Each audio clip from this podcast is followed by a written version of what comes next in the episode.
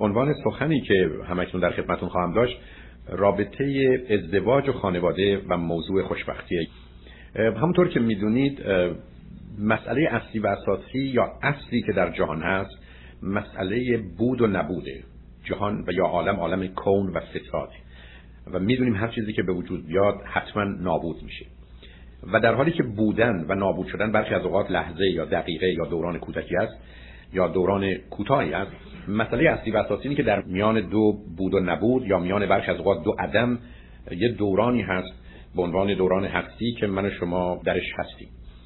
و به همین جهت است که برای این بودن ناچار به رعایت یه اصولی هستیم که در طبیعت شاید همیشه این چنین بوده یا بعدا تغییر پیدا کرده موجودات یا تکثیر شدن و یا با هم مخلوط و ترکیب شدن و موجود دیگری رو به وجود آوردن به بیان دیگه در جهانی که پدیده ها و موجودات خلق میشن و بعدا نابود میشن یه راهی یه روشی به جهت بودن و به جهت ایجاد شدن و بعدا از میان رفتن احتمالا اجتناب ناپذیره و می‌دونیم که برخی از موجودات از طریق تکثیر به نوعی حیات موجودات مانند خودشون رو ادامه میدن یا به بیان دیگه سبب میشن که آنچه که به عنوان نوع اون موجود هست بتونه ادامه پیدا کنه. یعنی باکتری ها احتمالا چنین می‌کنن که یک به دو و دو به سه و سه به چهار تبدیل میشن.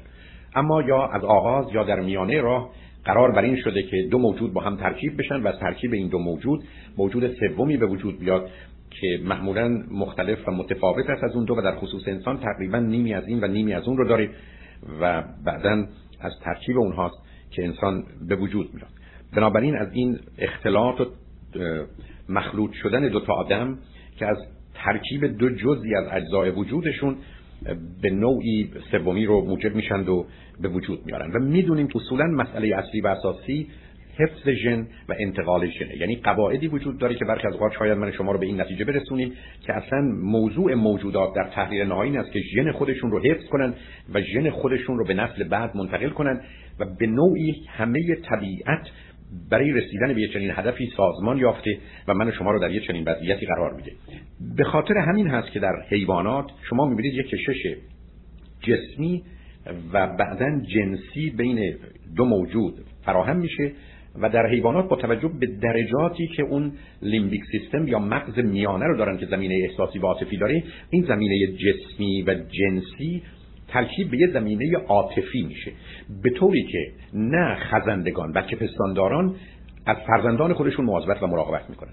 شما می‌دونید که یه خزنده به دلیل اینکه اون قسمت لیمبیک سیستم به حالت عاطفی رو نداره به راحتی از رو فرزند خودش رد میشه و اون رو له می‌کنه.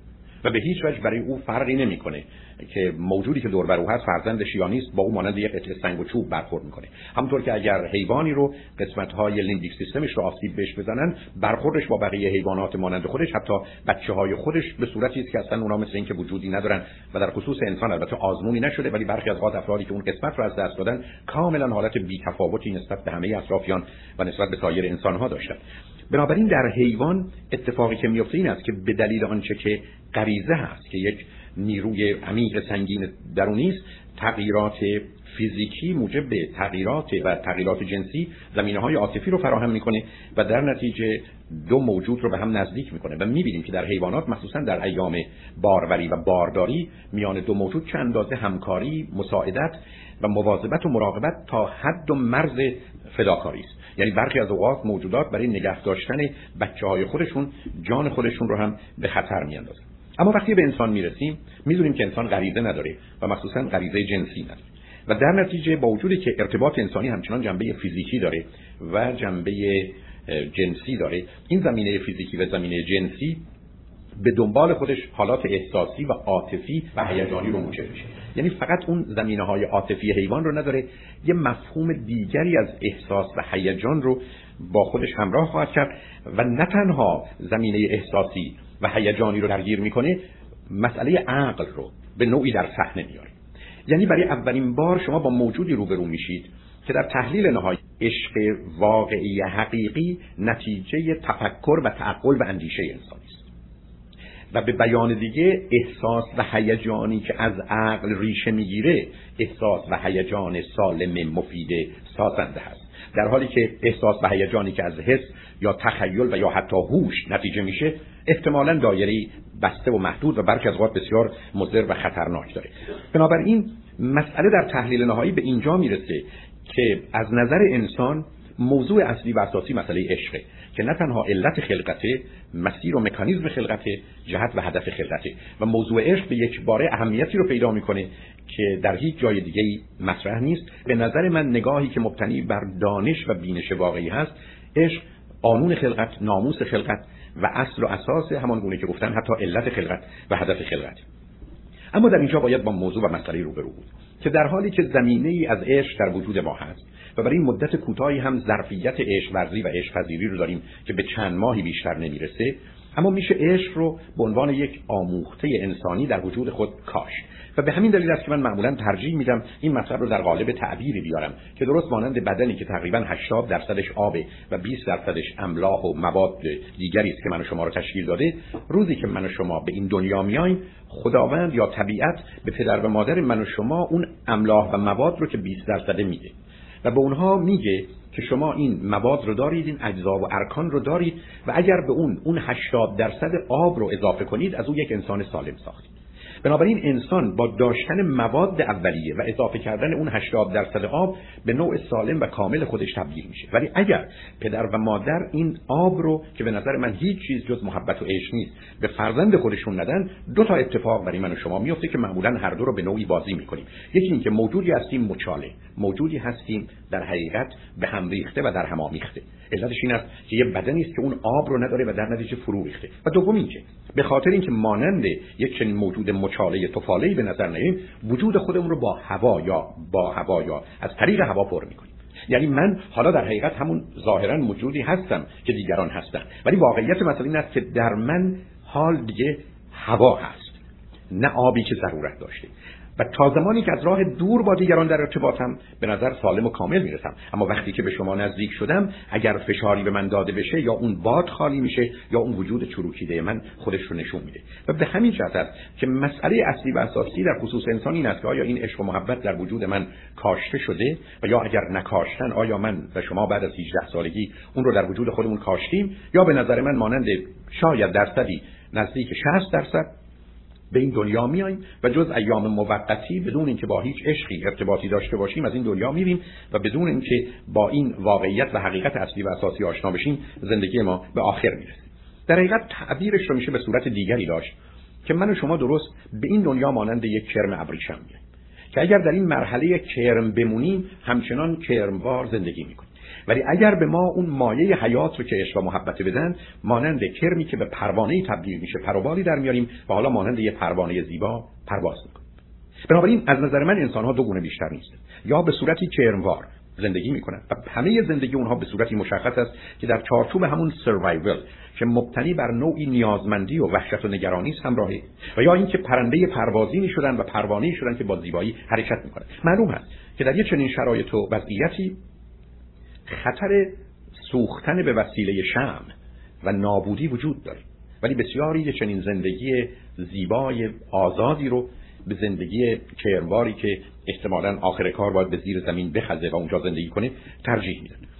به خاطر این زمینه اصلی و اساسی است که تولید مثل و عشق با هم درآمیخته. تولید مثلی که در حیوان کاملا مسئله جدا از بقیه زندگی حیوانه به طوری که برخی از حیوانات فقط در این مدت کوتاهی احتمالا اون تمایل جنسی رو پیدا می‌کنن فرزندشون رو به این دنیا میارن در یه مدت کوتاهی او رو به مرحله میرسونن که او می‌تونه زندگی کنه و بعدا او رو ترک می‌کنن و میرن و بعدا با هم هیچ کاری به هیچ شکل و فرم و صورتی ندارن و در حقیقت ارتباط اونها با نوعی قطع و فراموشی همراه.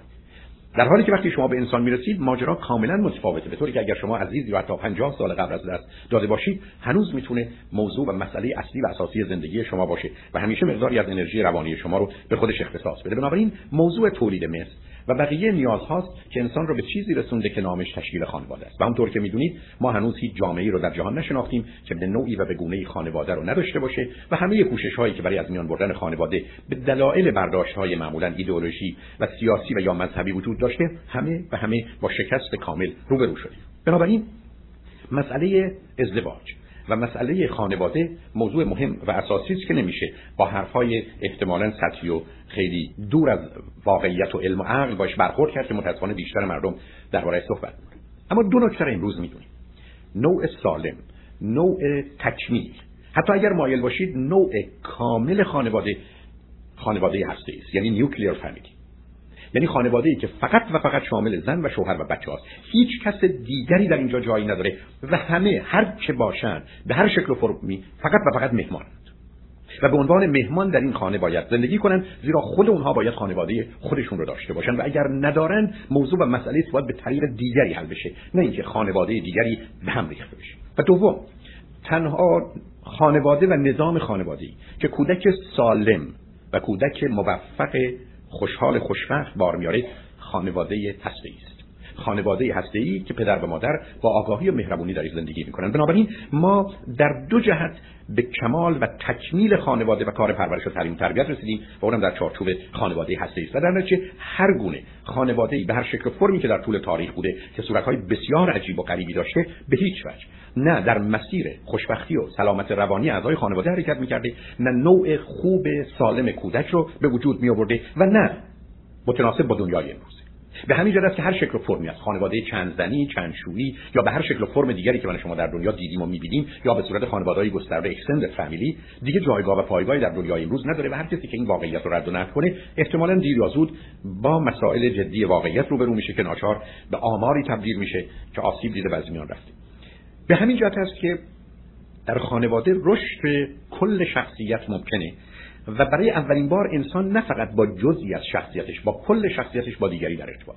یعنی هر جا که شما میرید نقشی و یا رولی رو برمیگزینید و با اون رول و نقش زندگی می‌کنید. تنها در محیط خانواده است که اگر بر اساس خانواده هستی باشه کل وجود شما و کل شخصیت شما در ارتباط با دیگری در همه زمینه ها و ابعاد خودش قرار می‌گیره و اجازه میده و فرصت میده که از اون طریق بتونید رشد و توسعه و تکامل داشته باشید. و این شرایط با حالتی است که حتی او رو برای شما آینه می‌کنه که در مقابل اون آینه می‌تونید بیستید و به گونه می‌تونید خودتون رو پیدا کنید.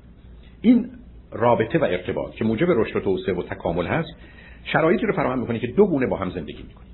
یکی آنچه که به عنوان صمیمیت می‌شناسیم یعنی intimacy که در تحلیل نهایی نوع سالم ارتباط یعنی در مفهوم صمیمیت و یا در مفهوم intimacy که سیستم ارتباطیش leveling یا حالت یکسان و هم‌سطح و برابره شما قبل از اینکه حرفی بزنید اندیشه ای ندارید. ابتدا حرفتون رو می‌زنید صحبتتون رو می‌کنید نظرتون رو میگید و بعدا راجع به نظرتون مانند او که به نظر شما فکر می‌کنه فکر می‌کنید.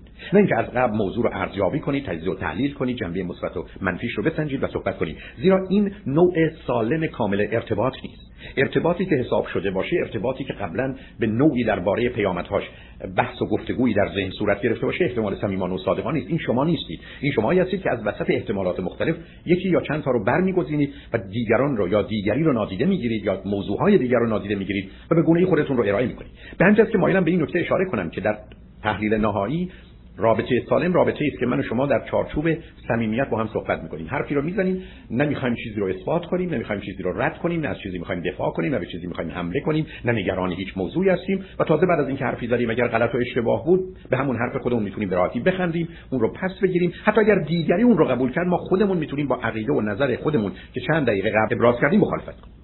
اگر یه چنین چیزی باشه معناش این هست که من اوریان نیکد راحت و آسوده در ارتباط با دیگری قرار می‌گیرم. ولی اگر قرار باشه موضوع ها رو به نوعی اینجا و اونجا مزه مزه کنم و حساب و کتابی در این باره داشته باشم موضوع صمیمیت نیست. اما اگر مسئله صمیمیت یا اینتیمسی نباشه من شما وارد مرحله بازی یا گیم میشیم. که می‌دونیم انواع اقلا 54 گانه گیم یا بازی رو که نه تای اونها مخصوصا در خانواده کاملا شناخته شده که معروف ترین اونها قهر کردن رو در مسیری من شما به کار می‌بریم که می‌خوایم از دیگری استفاده و سوء استفاده کنیم. و اصولا احساس خوبی راجع به خودمون و او و رابطمون نداریم. اما اگر در چارچوب صمیمیت زندگی نمی کنیم حداقل مانند بسیاری از زمینه ها میشه درگیر بازی هایی شد که حداقل اونقدر جنبه بد و منفی نداشته باشه بازی هایی که در اون درست مانند وقتی که شما با دوستتون تنیس بازی می‌کنید هدف شما بهترین بازی کردن اگر باشه و بهترین ارائه دادن خود و در نتیجه بازی که ازش لذت می‌برید مسئله اصلی و اساسی است تا اینکه در ذهن خودتون موضوع بردن و باختن و یا احتمالا نمایش و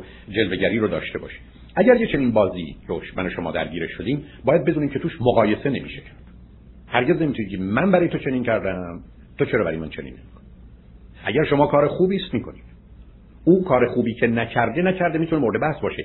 ولی در ارتباط با شما نمی‌تونه باشه. هرگز نمی‌تونه مسئله مقایسه توی رابطه صمیمانه یا یه رابطه دوستانه جایی داشته باشه.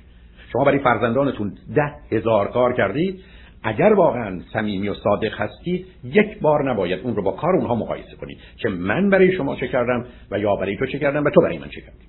بنابراین هیچ جایی برای مقایسه نیست. هیچ جایی برای مقایسه نیست که ببین دیگران احتمالا با هم چه می‌کنن. یا احتمالا دیگران با هم چه کردن. یا دیگران چه انتظاری دارن که ما انجام بدیم. اون چیزی که برای من مهم هست این است که مسئله مقایسه به هر شکل و فرمش کنار میره.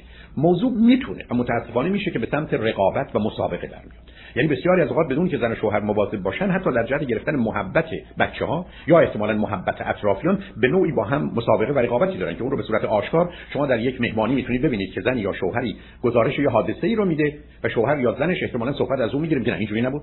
تو بشین کنار بذار من بگم.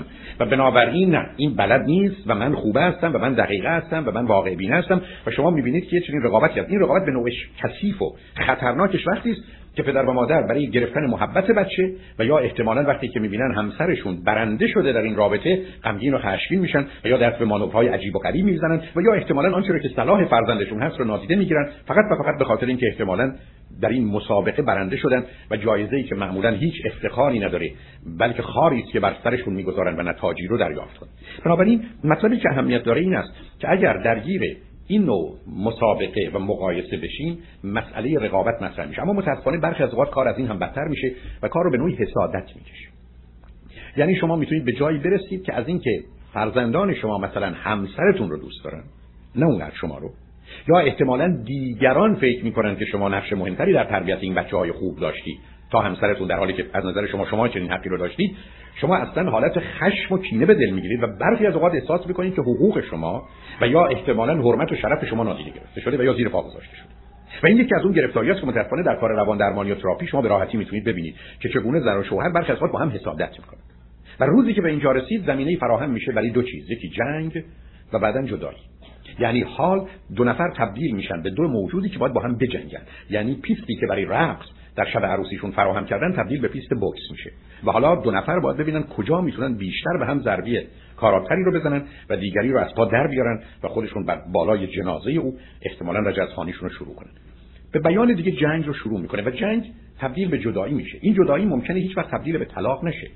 به همین جهت بسیار از اوقات در خانواده ها سالهای ساله که طلاق روانی اتفاق افتاده طلاق احساسی عاطفی اتفاق افتاده ولی افراد با هم زندگی می‌کنن یا بعد از مدتی به این فکر میفتن که از هم جدا بشن. بنابراین اون چیزی که اهمیت داره این است که به این نکته توجه داشته باشیم که به راحتی می‌تونه مسئله اون بازی که من و شما شروع می‌کنیم به جنگ و جدایی و طلاق منجر بشه و گرفتاری های خودش رو داشته باشه. همین جاست که در ارتباط با مسئله خوشبختی موضوع بسیار مهمی خودش رو نشون میده و اون این هست که اگر شما برای خودتون کاری بکنید لذتی که از این کار می‌برید رضایتی که پیدا می‌کنید حتی احساس خوبی که پیدا می‌کنید. و یا حتی احساس خوشبختی که پیدا می‌کنید معمولا کوتاه موقتی سطحی هست. در حالی که وقتی که برای دیگری کاری می‌کنید یا از کاری که کردید می‌دونید دیگری بهره گرفته می‌تونید یه آرامش دائمی داشته باشید. مثالی ارز فرض کنید که شما برای خودتون غذا فراهم می‌کنید یا لباسی می‌خرید. شما وقتی غذای فراهم می‌کنید یا غذایی دارید یا لباسی می‌خرید می‌تونید احساس خوبی بکنید. ولی اگر شما بدونید فرزندان شما خوشحالن از غذایی که شما برای اونها تهیه می‌کنید یا خوشحالن از لباسی که شما برای اونها می‌خرید این حال رو شما اگر چهل ساله که این بچه ها رو یا 20 سال این بچه ها دارید هر 20 سال این رو دارید.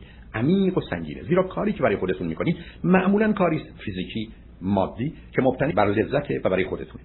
در حالی که وقتی کاری برای دیگری می‌کنید زمینه احساسی و عاطفی داره و اصولا به خاطر اینکه کار برای دیگری برای شما بسیار با دوام مطالعاتی انجام دادن مردمانی که علاقه داشتن به خوردن قهوه. یعنی صبح که بلند می‌شدن اصلا برخی به عشق قهوه بیدار می‌شدن. و به اونها گفتن که صبح که شما بیدار میشید می‌تونید قهوهتون رو داشته باشید و لذت و رضایت خودتون رو توضیح بدید و توجیه کنید. بعد به اونها گفتن در حالی که قهوه خودت رو می‌خوری ما به تو یک مثلا لیوان یا ظرف قهوه میدیم. و این ظرف قهوه رو تو به یک کسی که قهوه دوست داره اما قهوه نداره و نمی‌تونه داشته باشه ببخش و بده.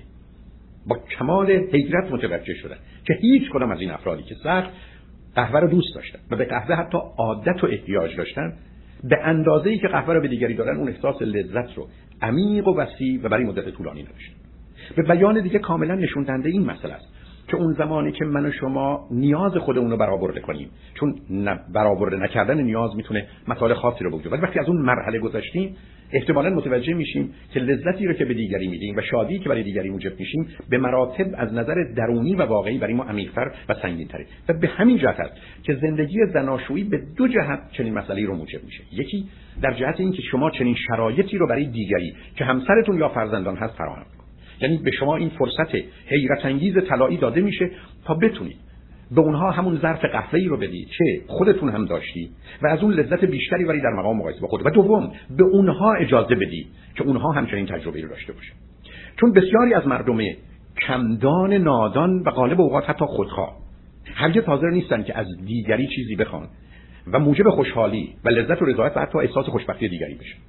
شما روزی که برای یک کسی کاری می‌کنید بسیاری از اوقات احساس خوبی می‌کنید و بسیار تنگ نظرانه است که ما به دیگری اجازه ندیم که او برای ما کاری بکنه و بگذاریم که او هم این تجربه لذت بخش ما رو تجربه کنه. متاسفانه بسیاری از مردم که متوجه عمق این روابط نیستن و یا احتمالا بخشششون از سر اجبار و اکراه و برخی از اوقات احتمالا تقلید و تکرار هست متوجه نیستن که تنها کمک کردن به دیگری و خوشحال و خوشبخت کردن دیگری نیست که مهمه. اجازه دادن به اینکه دیگری من رو خوشحال و خوشبخت کنه نعمت بزرگی است که من و شما می‌تونیم برای دیگری فراهم کنیم. و این همون چیزی است که برخی از اوقات بچه‌هایی که به صورت خالص و پاک شما می‌بینید اون زمانی که شما بهشون چیزی می‌دید که خیلی دوست دارند و خوشمزه است به اصرار می‌خوان اون رو به شما بدن و حتی التماس می‌کنن که مادر پدر تو هم بخور. و جالب اینه که من شما برخی از اوقات فکر می‌کنیم شأن پدری و مادری نیست.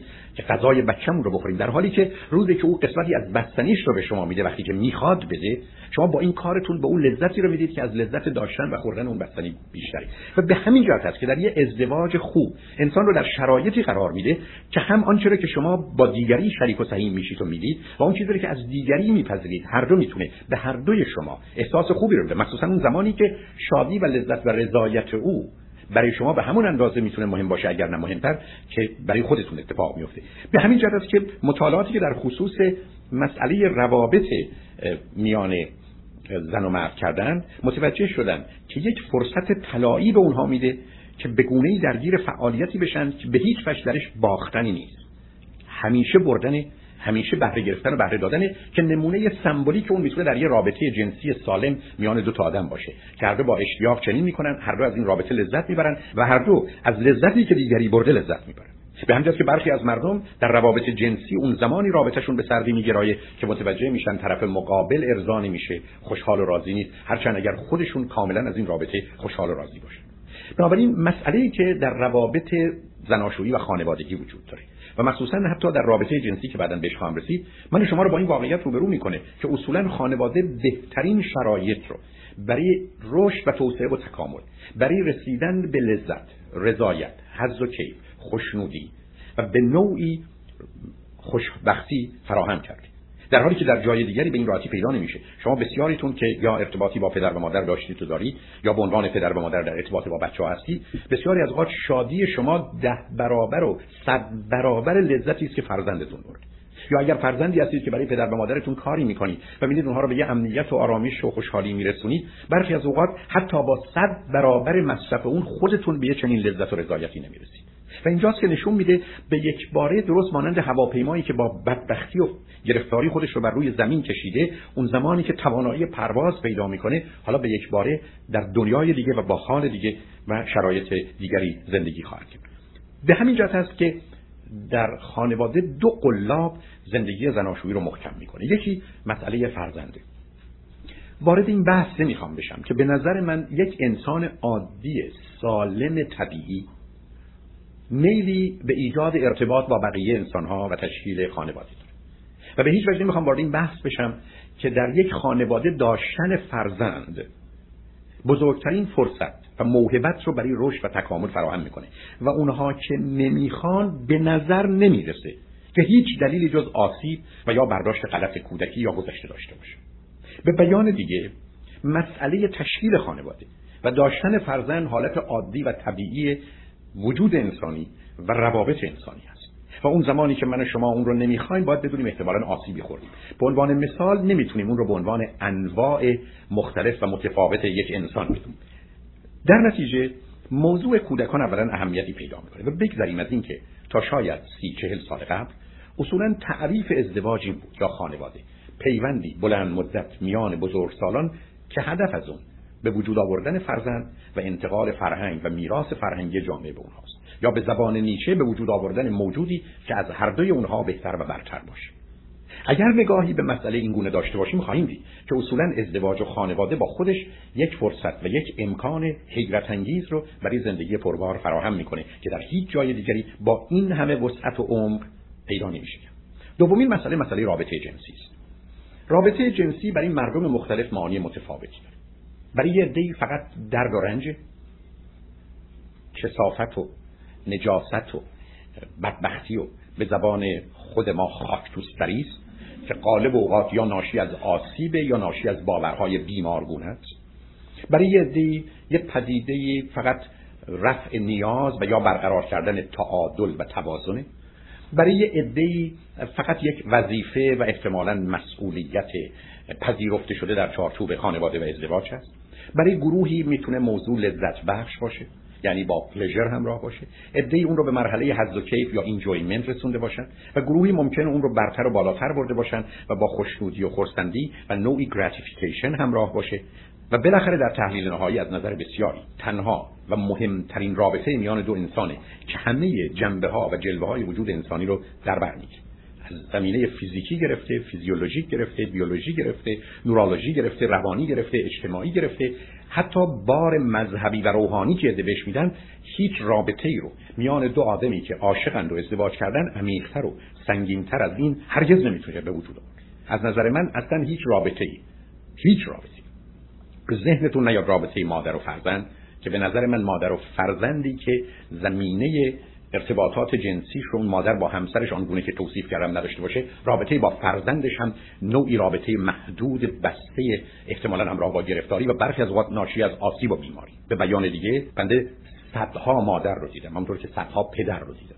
صدها مادر رو دیدم که ارتباطشون با فرزندشون از نظر ناظر بیخبر خارجی رابطه ای که همه زندگی مادر رو در بر گرفته بوده در حالی که مادر به دلیل خالی بودن به دلیل پوچ و تو خالی بودن تنها طریقی که می‌تونسته خودش رو تا حدودی مهم و با ارزش جلوه بده داشتن این فرزند و فرزند خوبی بوده که بتونه نماینده او و به نوعی بازگو کننده نیاز و خواسته او باشه. بنابراین به میزانی که برخی از اوقات شما در مردان و زنان حساسیت نسبت به فرزندشون می‌بینید باید بدونید که می‌تونه همونطور که نشانه نهایت عشق و محبت و رشد و آگاهی اونها باشه برخی از اوقات نشانه بیماری و گرفتاری اونهاست. و به همین جهت است که باید به انگیزه ها و هدف ها و محتوای این رابطه توجه و عنایتی داشت. در غیر این صورت مسئله می‌تونه بسیاری از اوقات در حالی که چهره و جلوه بسیار بدی داره به نظر خوب و معقول و منطقی و یا عاشقانه و مهربان برسه. تا اونجایی که بنده به جرأت می‌تونم بگم بیشتر بیماران روانی پدر و مادری داشتند که ظاهرا از بقیه پدران و مادران توجه و مواظبت و مراقبتی بیش از اندازه نسبت به بچه ها داشتن. بنابراین مسئله که اهمیت داره این هست که در رابطه جنسی که مسئله آزاد انسان آگاه عاشقی که درگیرش میشه هیچ رابطه دیگه قرار نخواهد اما وقتی که من و شما به مسئله رابطه جنسی می‌رسیم باید به این نکته توجه داشته باشیم که متاسفانه آنچه رو که من و شما رابطه خوب و درست می‌دونیم معمولا بیش از پنج درصد مردم دنیا اون رو خوب و درست نمی‌دونن و حتی از نظر علمی هم شاید جز همون 50 درصد. متاسفانه بیشتر مردم دنیا آنچه رو که خودشون خوب و درست می‌دونن فکر می‌کنن خوب و درست است از همه نظر و یا از نظر دیگران در حالی که ابدا چنین نیست.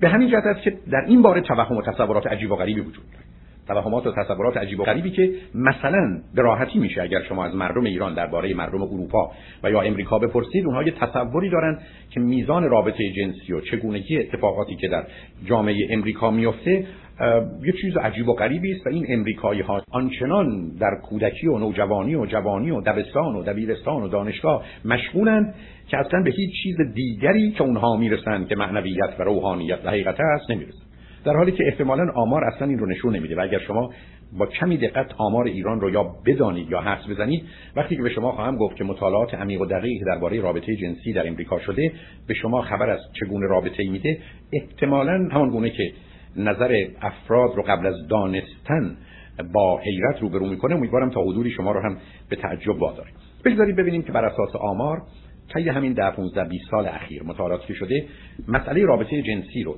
در جامعه امریکا چگونه نشون میده؟ امریکایان به طور متوسط یعنی از سن 20 تا مثلا 70 فقط در ماه دو یا سه دفعه رابطه جنسی بیشتر ندارن بنابراین به طور متوسط حتی هفته یک بار هم نیست. جالب اینه که همین مطالعات نشون میده میزان رابطه جوانها نوجوانها دانش آموزان و دانشجویان از متوسط امریکا هم کمتره.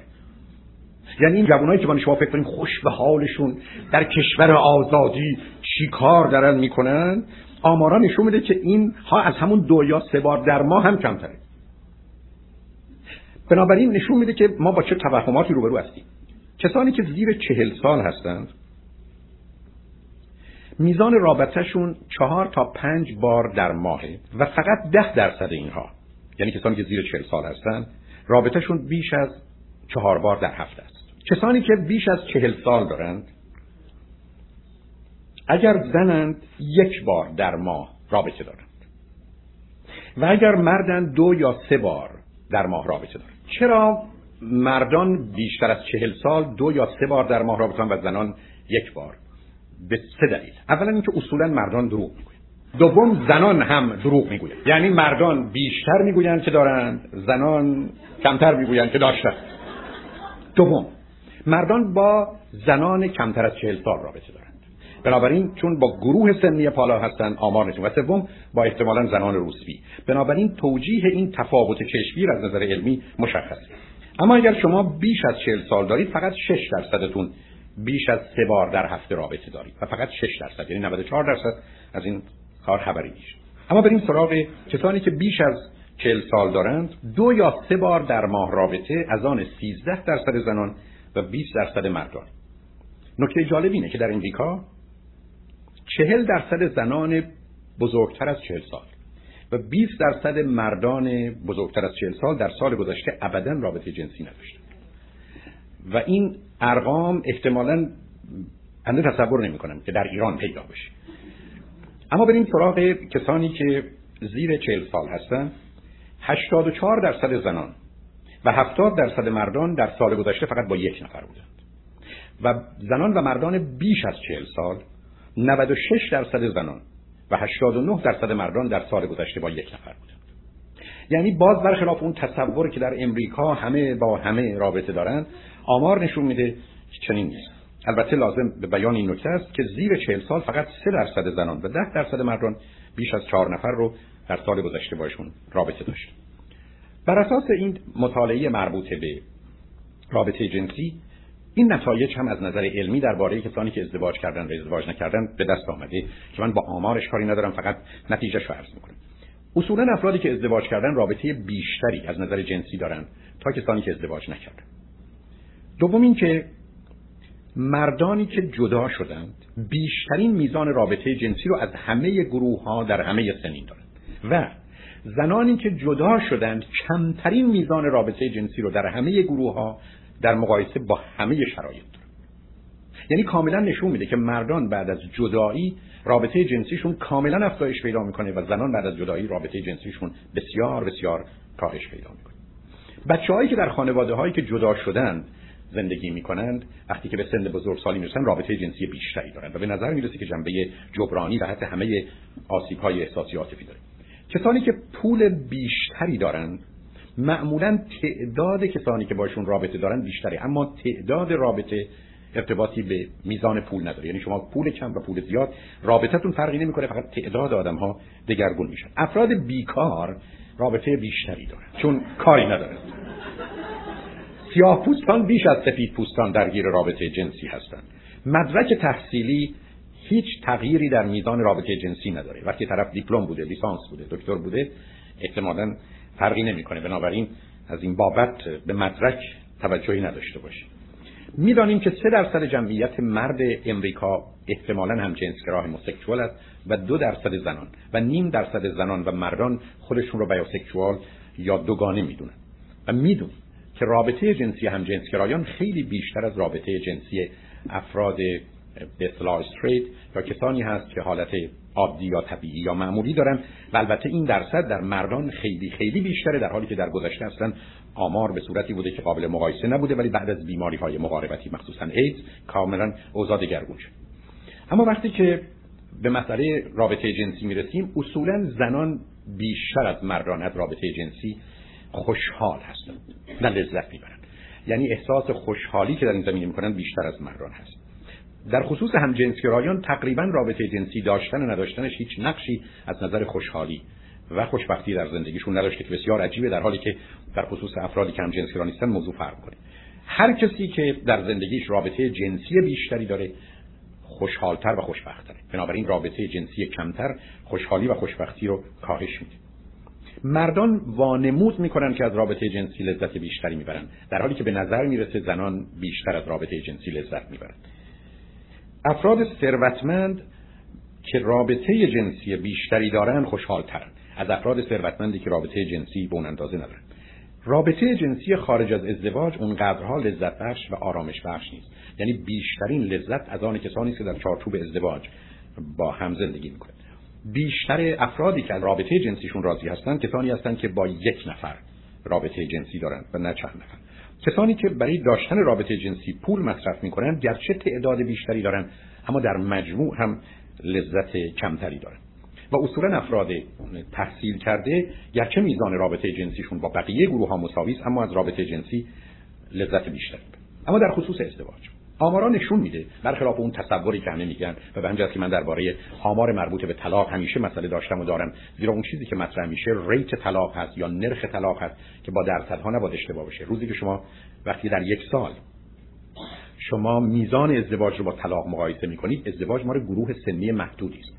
در حالی که طلاق مال همه گروه های سنی است. و مقایسه اینها اون تصویر وحشتناک رو میده از مسئله جدایی و طلاق که واقعیت نداره. ولی به هر حال آمارها نشون میده که 64 درصد افراد متأهل از زندگیشون به طور کلی راضیان در حالی که فقط 43 درصد افراد مجرد از زندگیشون راضیان بنابراین در مجموع افراد متأهل راضی تر از افراد مجرد. اما در جهت راضی بودن از زندگی خصوصی و شخصی personal and private life 80 تا 90 درصد امریکاییان که متأهل هستند از زندگی زناشوییشون و زندگی شخصی و فردیشون راضیان در حالی که این نسبت در خصوص افرادی که متأهل نیستند در مرز در حقیقت 40 درصد هست. فقط 4 درصد افرادی که متأهل هستند احساس بدبختی می‌کنن. متأهلین ثروتمند خیلی خوشحالتر هستند بنابراین اگر متأهل هستید و پول دارید حالتون خیلی بهتره. متأهل با درآمد متوسط خوشحالتر از مجرد با درآمد بسیار زیاد. یعنی وقتی که شما فردی هستید که ازدواج کردید. درآمد متوسطی دارید حالتون از افرادی که ثروت بسیار دارند بهتره. نکته جالب این است که 56 درصد متأهلین کم درآمد و فقط 50 درصد مجردین با درآمد بسیار احساس خوشحالی می‌کنند. هنوز حتی فقرای متأهل احساس خوشحالیشون بیشتره. اما در خصوص این که آیا ازدواج موجب خوشبختی و یا خوشحالی میشه یا نه مسئله کاملا متفاوت مطالعاتی که از سال 84 تا 95 در امریکا روی 24 هزار نفر صورت گرفته و درست مطالعاتی که در آلمان روی 24 هزار نفر از 1990 تا تقریبا سال 2000 صورت گرفته همه و همه یک چیز رو نشون میدن که به هیچ وجه ازدواج موجب افزایش خوشبختی کسی نمیشه. نزن و نمرد هیچ وقت. یعنی شما اگر خوشحال و خوشبختید ازدواجم کنید خوشحال و خوشبختید اگر خوشحال و خوشبخت نیستید ازدواجم کنید خوشحال و خوشبخت نخواهید ازدواج دوای هیچ دردی نیست مشکل گشای هیچ مسئله است. حد اکثرش اینه که تا سه ماه فرد رو در شرایط تازه‌ای قرار میده ولی بعد به حالت قبلیش برمیگرده. علتش بسیار روشنه. روزی که شما شرایط و موقعیت رو عوض می‌کنید با تغییر situation and condition شرایط و موقعیت هیچ چیزی در زندگی عوض نخواهد فقط ظاهر موضوع عوض میشه. درست مثل اینکه من بیمار رو که از درد به خودم میپیچم از لباس خانه در بیارید لباس مرتبی بپوشید و به بیمارستان برید. و چون تصور می‌کنید که از اون لباس مثلا کثیف خانه به این لباس زیبای بیرون بردمش پس باید مشکل دردش هم حل شده باشه. ممکنه که من به دلیل اینکه در بیرونم تو جامعه هستم توی ارتباطات دیگری هستم راجع به دردم سخن نگم. اما درد من سر جاشه به مجرد که اولین فرصت رو پیدا کردم سر جای خودش برمیگرده. بنابراین بسیار اشتباهی که من شما فکر کنیم که من بدبخت با ازدواج خوشبخت میشم. بلکه آدما باید خوشحال و خوشبخت باشن تا در ازدواجشون خوشحال و خوشبخت احتمالا باقی بمونن. و اگر با مسئله و مشکلی روبرو هستن احتمالا دلیل و انگیزه اصلی اونا برای برهم زدن زندگی از همین جا میاد. تنها تفاوتی که پیدا شده بین اسکیل یک تا ده که این افراد رو مثلا 15 سال در زندگی زناشویی هر سال چک کردن که میزان رضایت و خوشحالیتون رو بین یک تا ده مشخص کنید فقط یک دهم درصد افرادی که ازدواج کردن که معمولا مربوط به همون آغاز زندگی هست یک دهم درصد نه یک درصد. احساس بهتری کردن. یعنی در حقیقت در تحلیل نهایی فقط یک صدم زندگی آدما با ازدواج بهتر میشه. بنابراین یک درصد فقط تفاوت رو می‌شد اونجا دید. به همین جهت است که مسئله که اهمیت داره اینه که افرادی که فکر می‌کنن اگر وارد زندگی زناشویی بشن مسائل و مشکلاتشون حل میشه ممکنه مسائل مالیشون حل بشه ممکنه مسائل جنسیشون حل بشه ممکنه مسائل اجتماعیشون حل بشه. اما اون چیزی که مهم هست و با ارزش هست این است که این آدما هرگز احساس بهتری بعد از ازدواج نخواهند کرد. به همین جهت است که آدما قرار خوشحال و خوشبخت باشن و فرد مناسبی رو پیدا کنن تا بتونن این خوشحالی و خوشبختی رو به نوعی یا افزون کنن یا حداقل اون رو نگه دارن. همون داستان ترموستاتی است که در حقیقت به نظر می‌رسه افراد تا زمانی که از درون تغییرات اساسی و بنیادی در خودشون ندادن در حقیقت درست مانند ترموستاتی که بین 65 تا 70 حرکت می‌کنه به مجردی که به 70 برسن مکانیزم هایی به کار میفته یا دستگاه قطع میشه و بنابراین به همون مرحله 65 یا میان 65 تا 70 باز خواهند گشت. به همین جهت است که دوای هیچ دردی نیست. حتی مطالعات نشون میده که از 1980 به این بر و در خصوص آلمان از 1990 به این بر با ازدواج رضایت و خوشحالی و خوشبختی آدم ها در کاهش پیدا می‌کنه. اما این درباره مردان نیست. این درباره زنان. یعنی مطالعات نشون میده که وقتی که آدما با هم ازدواج می‌کنن این زنانند که بعد از گذشته زمان با مسائل و مشکلات بیشتری روبرو میشن. چون هنوز در بیشتر جوامع مخصوصا زنانی که کار می‌کنن علاوه بر کار بیرون باید کار داخل خانه رو هم اگر نه تماما تا مرز 70 80 90 درصدش رو انجام بده. و بنابراین فشاری که روی اونها هست مانع از اون میشه که بتونن احساس خوبی بکنن. به بیان دیگه ازدواج در دنیای امروز داره به سمتی حرکت می‌کنه که برای زن و مرد خوشحالیشون رو و احساس خوشبختیشون رو کم می‌کنه. ولی این از آن برهم خوردن چیزی که مربوط به زنان. نه مردان. مردان از 1970 یعنی از دهه 1970 تا دهه 1990 مردان به هیچ وجه از نظر خوشبختی در ازدواج تغییر پیدا کرد این زنان بودن که افتادن. حال. اگر این زنان زنان خانهدار باشند به دلیل موانع و محدودیت های خانه احساس بدی می‌کنن. و اگر زنان شاغل باشند به دلیل شغل و کارشون. اما نکته مهمتر اینه در دهه هفتاد سی درصد زنان بعد از اینکه صاحب فرزندی می‌شدن با سرعت به کار برمیگشتن. و هفتاد درصد کنار بچه ها میماندن تا بچه ها حداقل به سن دو سالگی برسونن به سر و امروز بیش از 90 درصد اونها در حالی که از عمر فرزندانشون چند ماهی نگذشته به محل کار برمیگردن. و این نشون دهنده این است که با چه مسائل و مشکلاتی خودشون و فرزندشون رو بعدا روبرو خواهند کرد. مطالعات نشون میده که افرادی که ازدواج نکردند و افرادی که ازدواج کردن اما مایلن ازدواج کنن ولی ازدواج نکردن. نه اونایی که ازدواج نکردن یعنی ازدواج کردن جدا شدن و دیگه به فکر ازدواج نیستن. افرادی که اصلا ازدواج نکردن و افرادی که ازدواج کردن و جدا شدن اما به دنبال ازدواج بهتری هستن معمولا بدترین حال رو دارن. و فقط 18 درصد اونها گزارش دادن که احساس خوبی رو مرگ همسر معمولا بین 5 تا 8 سال فرد رو در شرایط بدی قرار میده ولی او رو دو مرتبه به حال قبلی برمیگردونه. البته اگر تغییرات اساسی در زندگیش به وجود نیامده باشه. اما نکته ای که مایلم خدمتتون عرض کنم در جامعه امریکا موضوع بسیار عجیبی است. و اون این هست.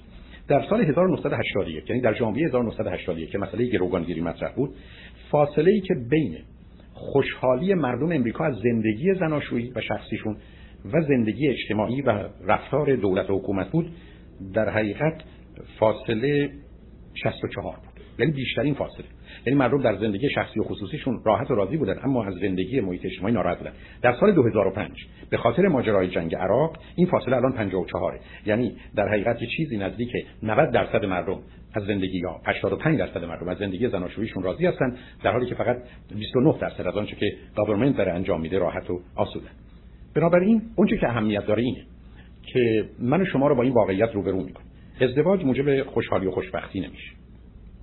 رابطه جنسی موجب افزایش خوشحالی و خوشبختی میشه. این رابطه وقتی در چارچوب عشق و در چارچوب خانواده است. و این رابطه اگر خارج از اون اون زمانی است که فقط با یک نفر هست و نه با چند نفر. بنابراین اون که اهمیت داره اینه که اگر شما ازدواج خوبی داشته باشید معمولا با موضوع بیکاری و موضوع بیپولی و بیماری. تا ماندن همسرتون دو ماه در بیمارستان به راحتی می‌تونید کنار بیاید و مشکل و مسئله پیدا نکنید. یعنی در خانواده های خوب مسئله بیپولی و بیکاری و بیماری عامل برهم زننده خانوادهشون نیست. بیماری وقتی از دو ماه گذشت مشکلات و مسائلی رو به وجود میاره. اما متاسفانه یا خوشبختانه نمی‌دونم. درباره کسانی که با هم زندگی می‌کنن کوهبیتن ابدا چنین نیست. یعنی به مجرد بیماری به, به مجرد بیپولی و به مجرد بیکاری روابط اونها برهم می‌خوره. حتی می‌دونیم افراد متأهل سلامت فیزیکی و سلامت روانی بهتری دارن. معمولا سردرد که ملاک بسیار مهمی است در افرادی که ازدواج کردن به مراتب کمتره میزان سیگار و مشروب و مواد مخدر در کسانی که ازدواج نکردن بیشتره.